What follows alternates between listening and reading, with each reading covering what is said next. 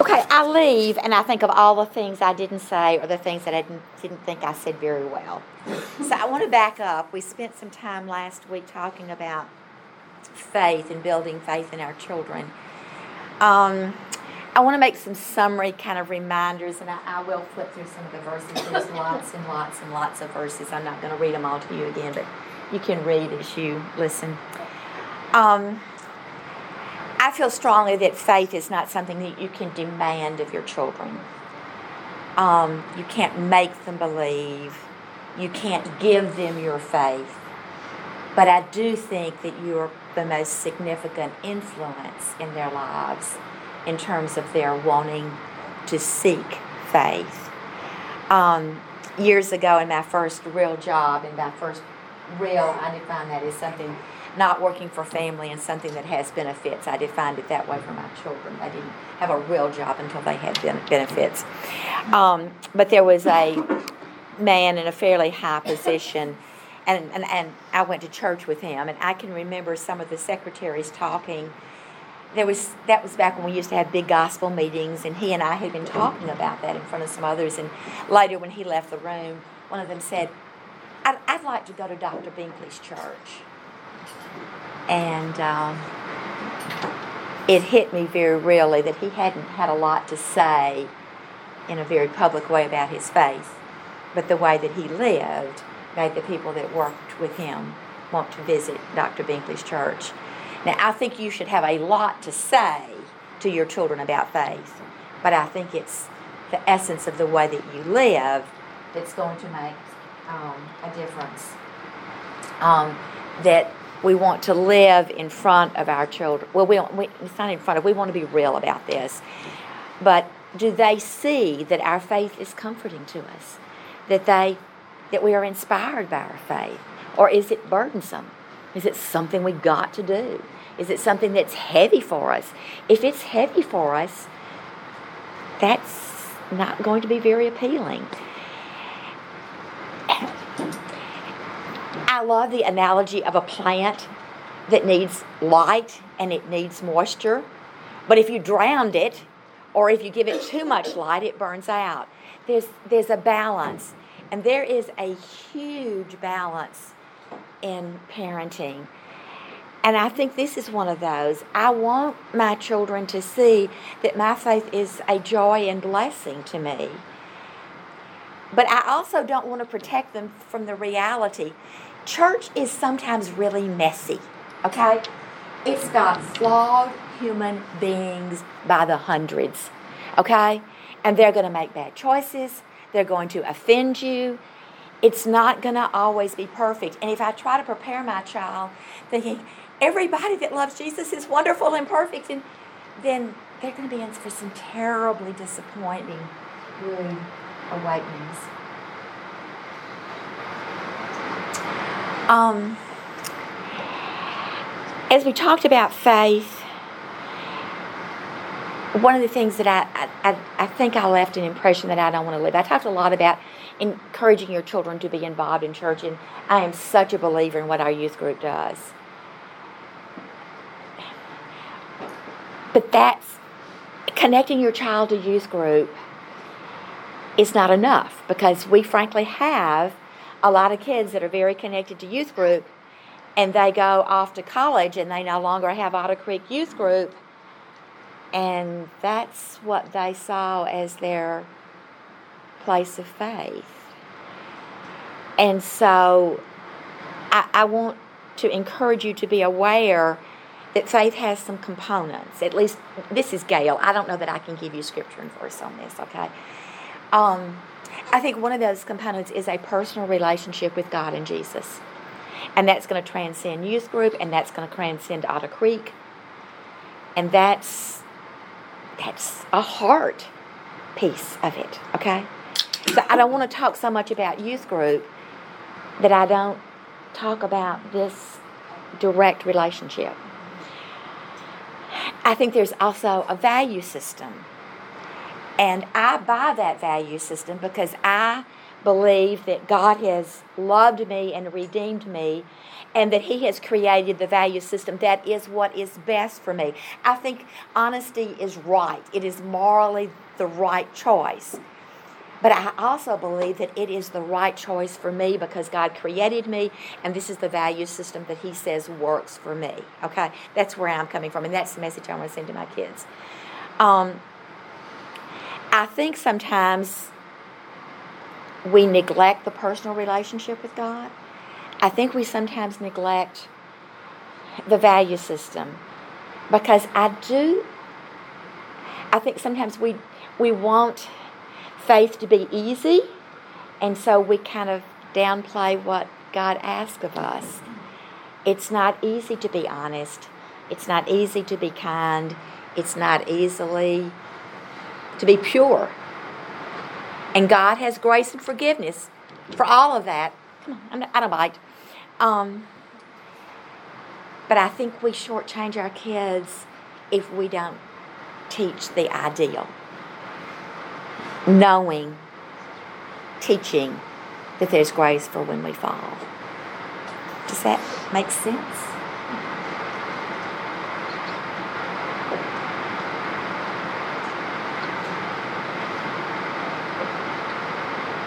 Questions? Comments? Okay.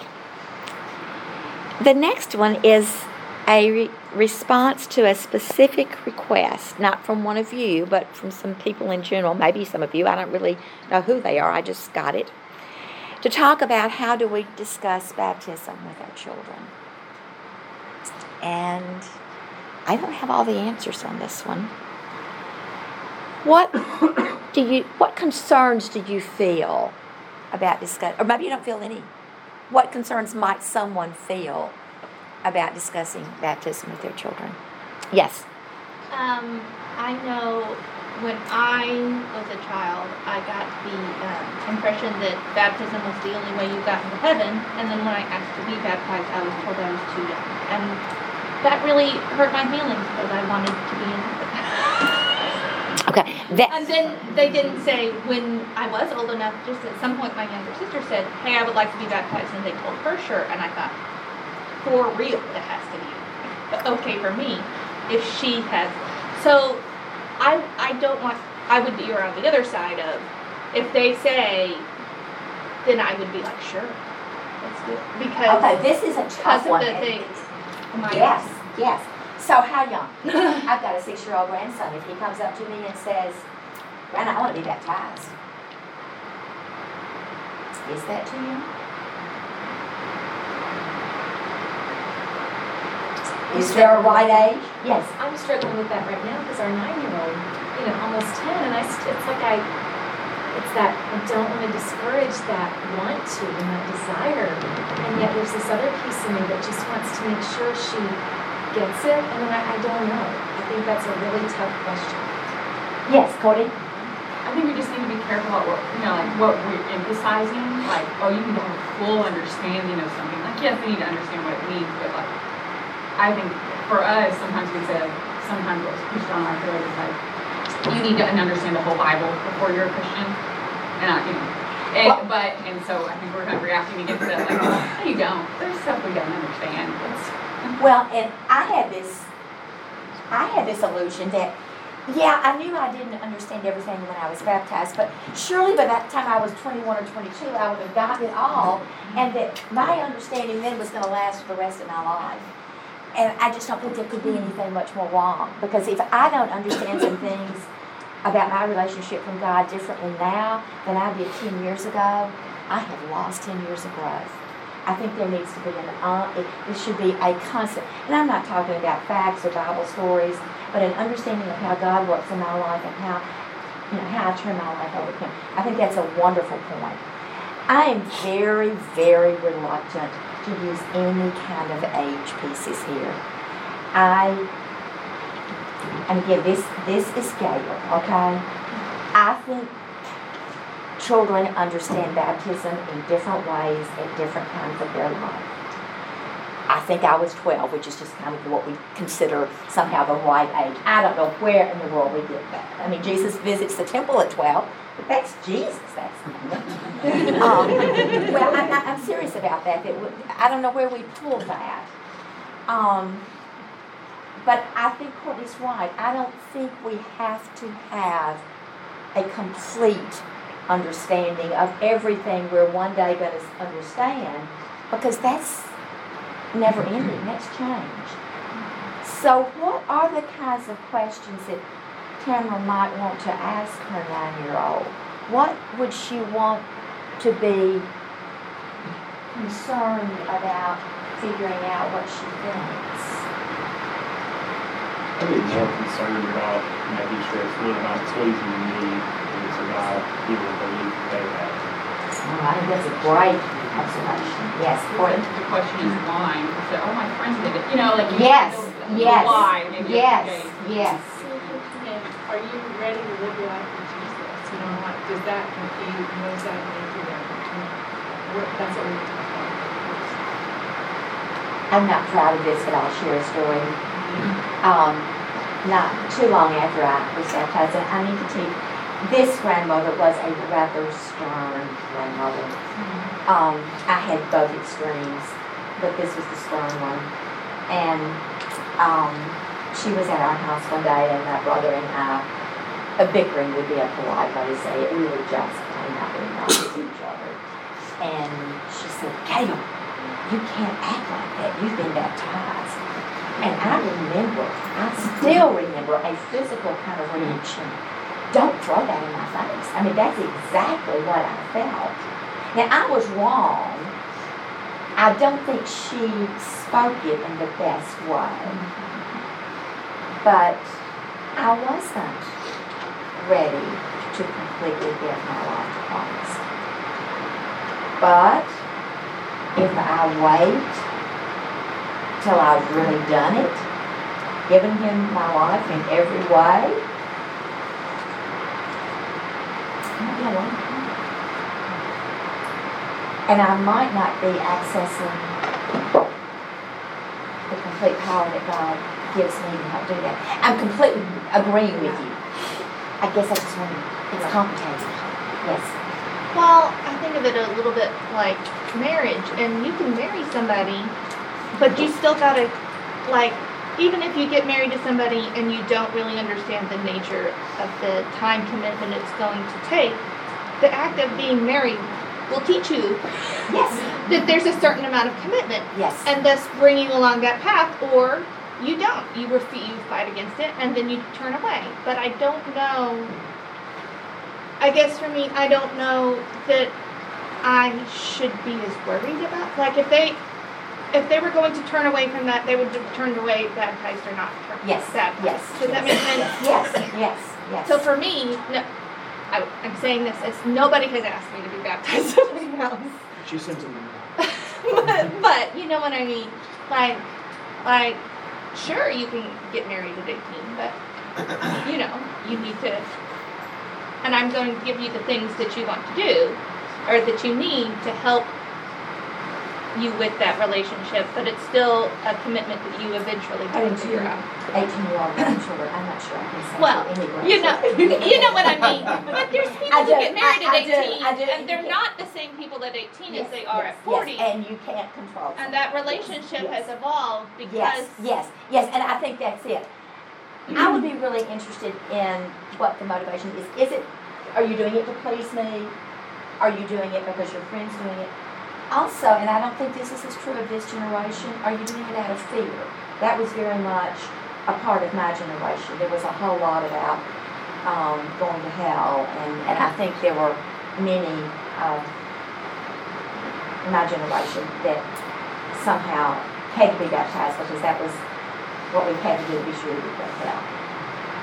I would also say, you know, in kind of contrast to the two young discussion, I've, I've always been the striking example. So I got baptized and it really wasn't because all my friends it, but that 12, 13 church camp, you know, phenomenon that really seems to happen. I don't think that's a bad thing. I just think that there is this, small church, there's this one giant group who waited well on into high school, and it became this thing where his parents were very concerned. They were kind of talking to the elders. They were nervous wrecks. Is you know, and it was really a lot of pressure on him. But he waited till he really felt like he was mature enough to understand it. And looking at the time, it, was understandable, you know, but looking back on it as a parent, I hope that I have the courage to be proud of my child because he understood a lot more at 16 about what he was signing up for than I did at 12. And so I think, I hope I can just be patient and careful, whichever spectrum. And, and I think this is, I think there is such a spectrum.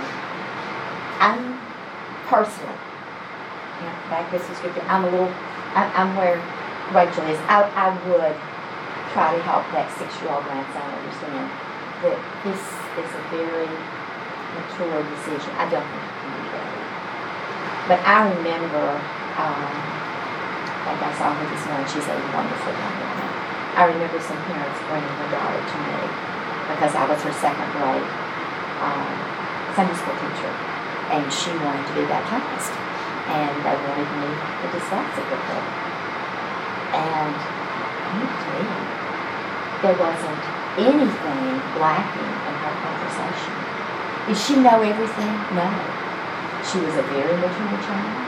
She knew she was doing it not from pressure. She simply thought this is what God wanted, and she wanted to be what God wanted her to be. I have no reservations, personally have no reservations. All I'm trying to say is think about these things because you're going to get some of these questions. Think about them. What What is the important message? I, I would be very reluctant to say to a child, you can't. Even my six-year-old, I would say, I think we want to talk about this. Um, I have known six-year-olds who've brought it up and then, uh, let's talk about this again soon. And they moved on to something else, and it was three years before they got back to that conversation. I don't think, I just think you have to be careful. Now, I do think the other one is the harder one. At what age, and at the time in that high school year, you better be really careful about not pressuring. Um, faith, it's important to you, is a real inviting place for a child to rebel. And so you, I think, want to be very cautious about sending any kind of message that says, going to control this physical Because in the end, you, you can't that. It's got to be your choice. Other questions? Whatever. Okay. Skip way over to something new. Okay, I want to talk a little bit about communication. Oh, before I start on this, next week is our last lesson. If there anything specifically that we've not talked about that you would really like for us to talk about, um, you can email me, you can see me. If you don't want to own it, you can drop a note in my mailbox or leave something in the church office with my name on it or something. Just be sure they call me. If there's something in particular that you would like to talk about, I would like to um, try to address that. Okay. Um, there's a part of me that feels guilty if we're saying faith is the most important thing and we've spent one week talking about cultivating faith in our children. I hope everything we have talked about has to do with cultivating faith. I hope how we discipline is part of how we cultivate faith. I'm quite sure that how we talk with our children has to do with cultivating faith. Okay, I need to tell you that if I were listening to this lesson, I would struggle to go home and feel guilty. This is not an area that I have found easy. It is an area that I have made mistakes in. So I do not share this with you this morning to say this is where we've all got to be and this is where we all are. It's only a reminder of this is where I want to be. And this is where I want to be as much of the time as I can be. And I know I'm not going to get there all the time. But this is where I want to head, okay?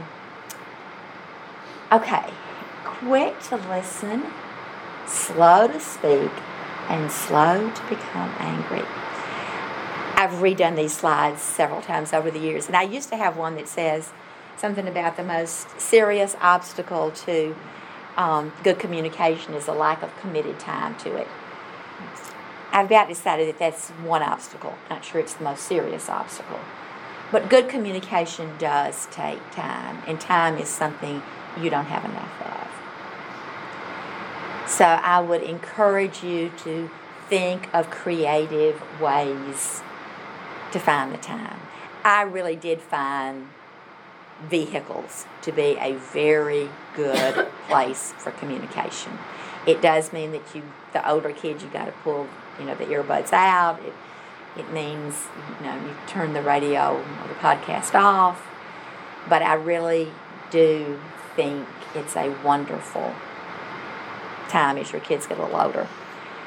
Um, perhaps the most serious serious obstacle to good communication is how much I love to hear my voice. I don't think I'm the only one that has that issue. If I would listen better and be slower to speak, communication with my children would have been better. They have an awful, true story to tell on me. I live about a mile south of Lipscomb, where my kids went to school, and I would pick them up in the afternoon. Now, we're only talking about a mile, not very long. Um, okay, who has, what do you have for homework today? And I would go through the three children. One afternoon, I asked it three times before I got home because I wasn't listening. I was checking out my list. And they all didn't have any, so that kind of meant I didn't have to think about what was the afternoon going to look like. I wasn't listening. And finally, Douglas said, Mom, if you want to know, listen to the answer. Well, duh, of course. Conversation be full of grace. Oh, it's not easy. But what message would I send to my child about faith and what it means to me and how it impacts my life if there was lots of? Wisdom and what is just, which means when I'm having a bad day, I'm not talking about my kids. my mouth would encourage you, and comfort from my lips would bring you relief. There are many times this many passages about words in the scriptures. I think they're there because God knows that that's an area that's hard for us. A gentle answer turns away. The tongue that brings healing is a tree of life. Pleasant words are sweet to the soul. No mm-hmm. unwholesome talk. Okay. Now there are lots of kinds of words, lots of kinds of communication. But I want to start with this one because I think it's one of the most important. Openly, intentionally, spontaneously, continually express enjoyment and pleasure in your child. Let your affection be abundant. Now, I think most of us think of affection as physical affection, and that's great. Hug and snuggle as long as they'll let you do that. Um, my father was not a physically affectionate person. In fact, when I married and he leaned, gave me away and he leaned down to kiss me, I was so stunned by his doing that that I was completely distracted from the, that portion of the wedding ceremony. Um, but I have no sense of having missed anything because he was a wonderful listener. And he gave me big blocks of undivided, attentive conversation. And it was conversation, it wasn't him lecturing me, it was listening to me. And I see, for me, that was great affection. I'm not saying don't be physically affectionate, I think that's wonderful. But I'm saying it's that committed time and interest, and he was willing to talk about anything that I was interested in talking about. And that's a piece it. And just a smile. I, I, it's just fascinating to me how much that can mean to somebody. And, you know, in all the chaos of whatever, just a smile.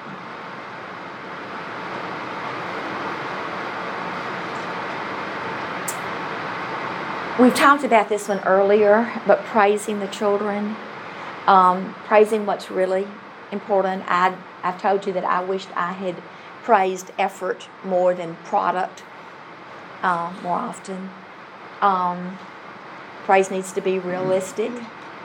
Um, but you can praise, you know, praise a smile, praise a, a, a, word that the child has spoken. It can be a little thing. It's just appreciation. Don't you love to be around those people that just ooze appreciation? Just not enough of those in the world. We can at least be that for our children. okay, this is the hard part. Listening doesn't come naturally to most of us. Listening is not waiting my turn to say what I know is important. I can remember. Oh, and by the way, some of you are dealing with babies, two year olds. Some of you got some adolescents or close to them. All of you have adolescents in the making, okay? Now, I'm really serious about this. So, you are cultivating how you're going to converse with your adolescent, okay? And to start with, you're going to have to talk about what they want to talk about. I can remember when my son was in third grade and they had just moved to that new school building. And third grade is a big step up academically, and I was interested in all that they were doing. And, you know, what'd you do in this? He got in the car every day. And my son is, he's not, he's still slender. He, but he was little and scrawny as a child. And he got in and he wanted to tell me about the football game. And mother, I was on the 10 yard line. Please understand, there are no 10 yard markers on the playground, okay? But he's on the 10 yard line and he did this or that. And I could care less. He has no football in his future. He's not even going to play middle school football. It's not going to happen, okay? But he that's what he wanted to talk about. And fortunately, a wise older mother reminded me I needed to talk about what he wanted to talk about if I expected him to talk about what I wanted to talk about. Okay? So, again, it may seem, oh, in third grade, humor is awful. It's just ridiculously silly. But they will still want to tell you all of those things. Um, I remember having a conversation with my daughter, the one that I don't communicate with as well. Didn't then, and even to this day, I don't communicate quite as easily with her as I do my other two children, and I've got to own that. I think that's my problem more than hers. But I can remember having a conversation, and I am just, I mean, I am almost physically bouncing because I do know that I've got to wait till she pauses, but I want to so badly correct the misunderstanding or the flaw in her thinking, okay? If that's not listening. That's just waiting my turn. And I'm probably going to blow it when it is my turn because I haven't listened. I don't text fast enough to do this, but I have a friend who is an attorney, and he's a fairly aggressive personality. And when he gets into these tough conversations with his son, his son says, I feel like you're inter- interrogating me. I feel like I'm, you know, I'm on trial. And, and you don't let me finish and you interrupt. And you know what they've de- developed? When it gets really tough, they take their phones and go in different rooms and they text because you can't interrupt a text.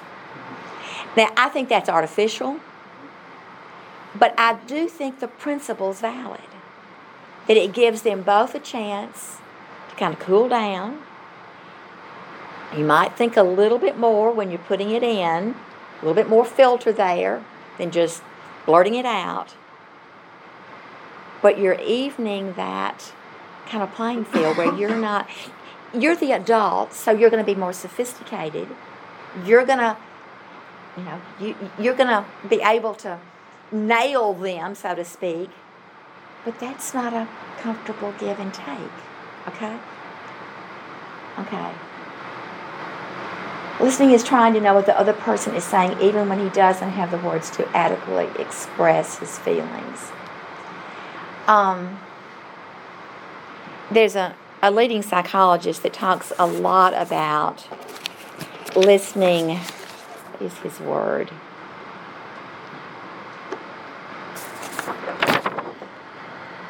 Oh, listening for the child's hidden agenda. A child says he hears some reference to parents that, these are some examples I gave, parents that desert their children. And he says, What does it mean when parents desert their children? There may well be a hidden agenda here. He probably has some idea what deserting parents means. And he wants to know for sure that that's not something that's going to happen to him. Um, another one is the child that talks about somebody in kindergarten that draws really ugly pictures. I'm not talking about obscene pictures, I'm talking about not very pretty pictures. Is there a hidden agenda there? You might wonder if that child thinks his kindergarten pictures are ugly. And so, if that's the case, is it okay that he can't draw as well as somebody else? One of my grandchildren didn't like art, even though they had a fabulous elementary school teacher. Fortunately, by the time they got to high school and had Miss Rickleton over here, they had decided they loved it. But they didn't like it because they weren't really good at it and they didn't like producing something that they were plenty savvy enough to know was not quite as good. So if you talk about the ugly pictures, maybe what they're saying is is it okay if I have another picture?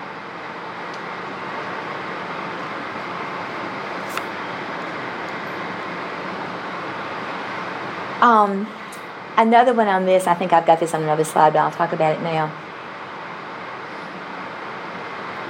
listening is list, hearing what the other person says or what their feelings are being careful that you don't impose your feelings on them i know i've used one example of this. I don't think i've used this one.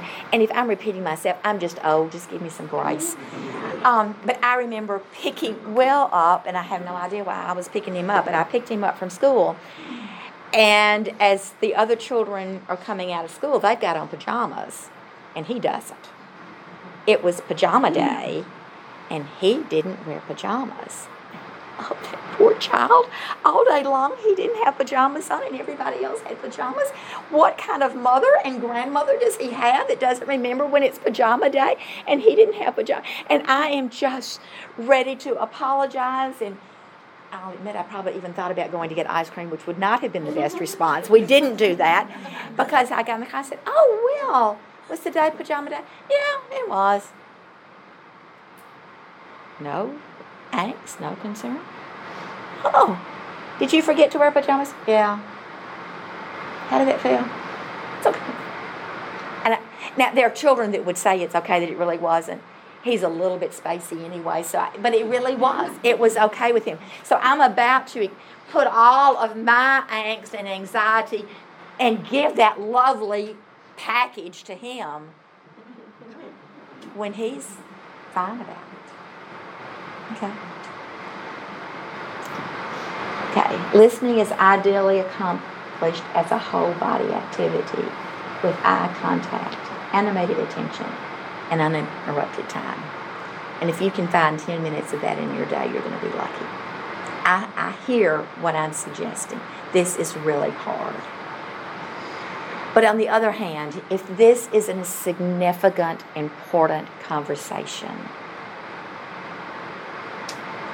let's try to find some time to do it and do it well. Most of us had our children ask about the facts of life in the grocery store line. Okay? That's not the time or place to do that.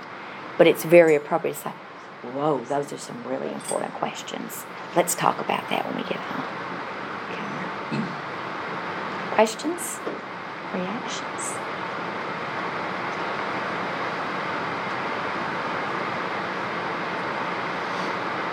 Oh, we've we've talked about this one.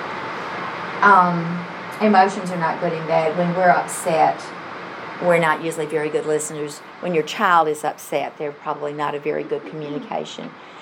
Um, and I know there's a lot of talk about, well, we've got to deal with it at the time. That is true for a two year old. That is not true even for a six year old. It's very not true for a 12 year old. So, having some kind of space to process emotion and move beyond the intensity of the emotion for you and your child is valuable. Yes. So yesterday, maybe it was the day before, we, my oldest and I had a fight because he, they have chores, which is fine, but they were cleaning, and um, he started getting really upset about the cleaning process. So I asked him to rest until he could calm down. And then he lost it for 30 minutes because I was keeping him from cleaning. And so I didn't understand. Does that make like I was trying to give him a space to like relax, and it just made him more upset that I hadn't stopped him from doing the thing. Would it have been different if you had given him a choice? If you had said, if you need a little time to chill out Well, for I think this? I started that way, you know. I think you need to calm down. If you don't calm down, you probably need to take a rest. And then he started getting crazier, so I said, sit. All of that is perfectly appropriate. The bottom line is he didn't want to do what he needed to do that day. And so that kind of emotion is going to be normal. You just don't want, you didn't, and you didn't feed it. You don't want to feed it. Yeah. Um, because he's not going to make good choices Yeah. at that. But the time to talk about is there a way to solve this problem is not in the midst of that angst. I tried to say, is there something else that's bothering you? Because this seems really weird for you to be this upset about the fact that he's doing a different chore than you. I never got anything other than that I was mean for not letting him work. But children are very much like the rest of us. So they're going to blame it. They, they, they don't. They want to blame it on somebody. That's that's not a bad person. That's that's a childlike. And he didn't want to do it, and he got mad, and so he was just really going to blame it on you. Yeah, I, I I do think some time to deal with the emotion when you can buy it for them. And sometimes it just means being quiet for a little while, just giving it a little bit of space. Okay, this is related. Statements of understanding should proceed, come before. Statements of advice or understanding. So, um,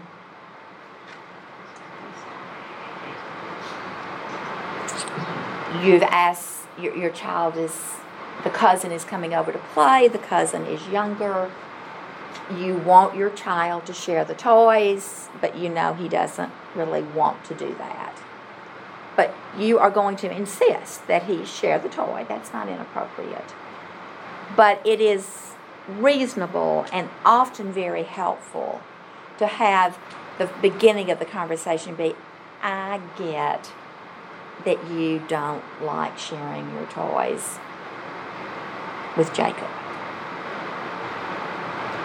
Are you worried that Jacob is going to break some of your toys?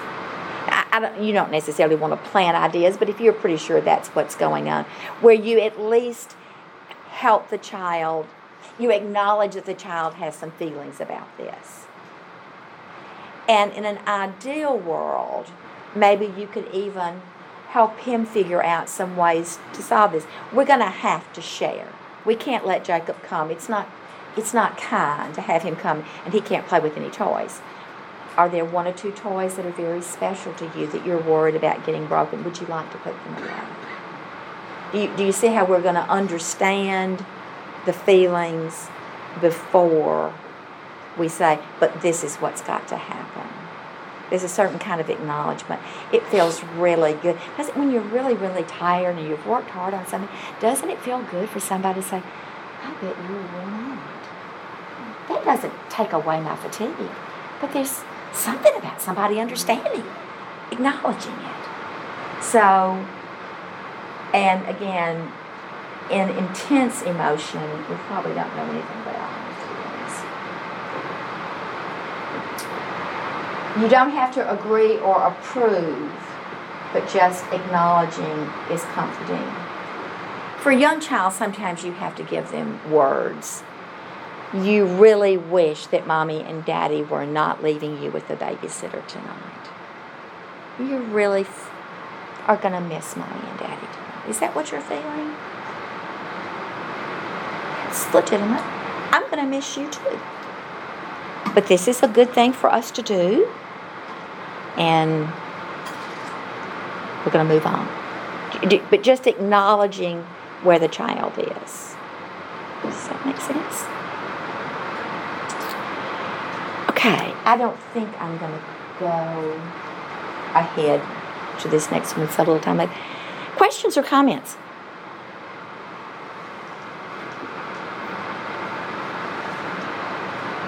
Well, we'll get out one minute early today. See you next week. Remember, if you have anything that you want us to particularly discuss, let me know.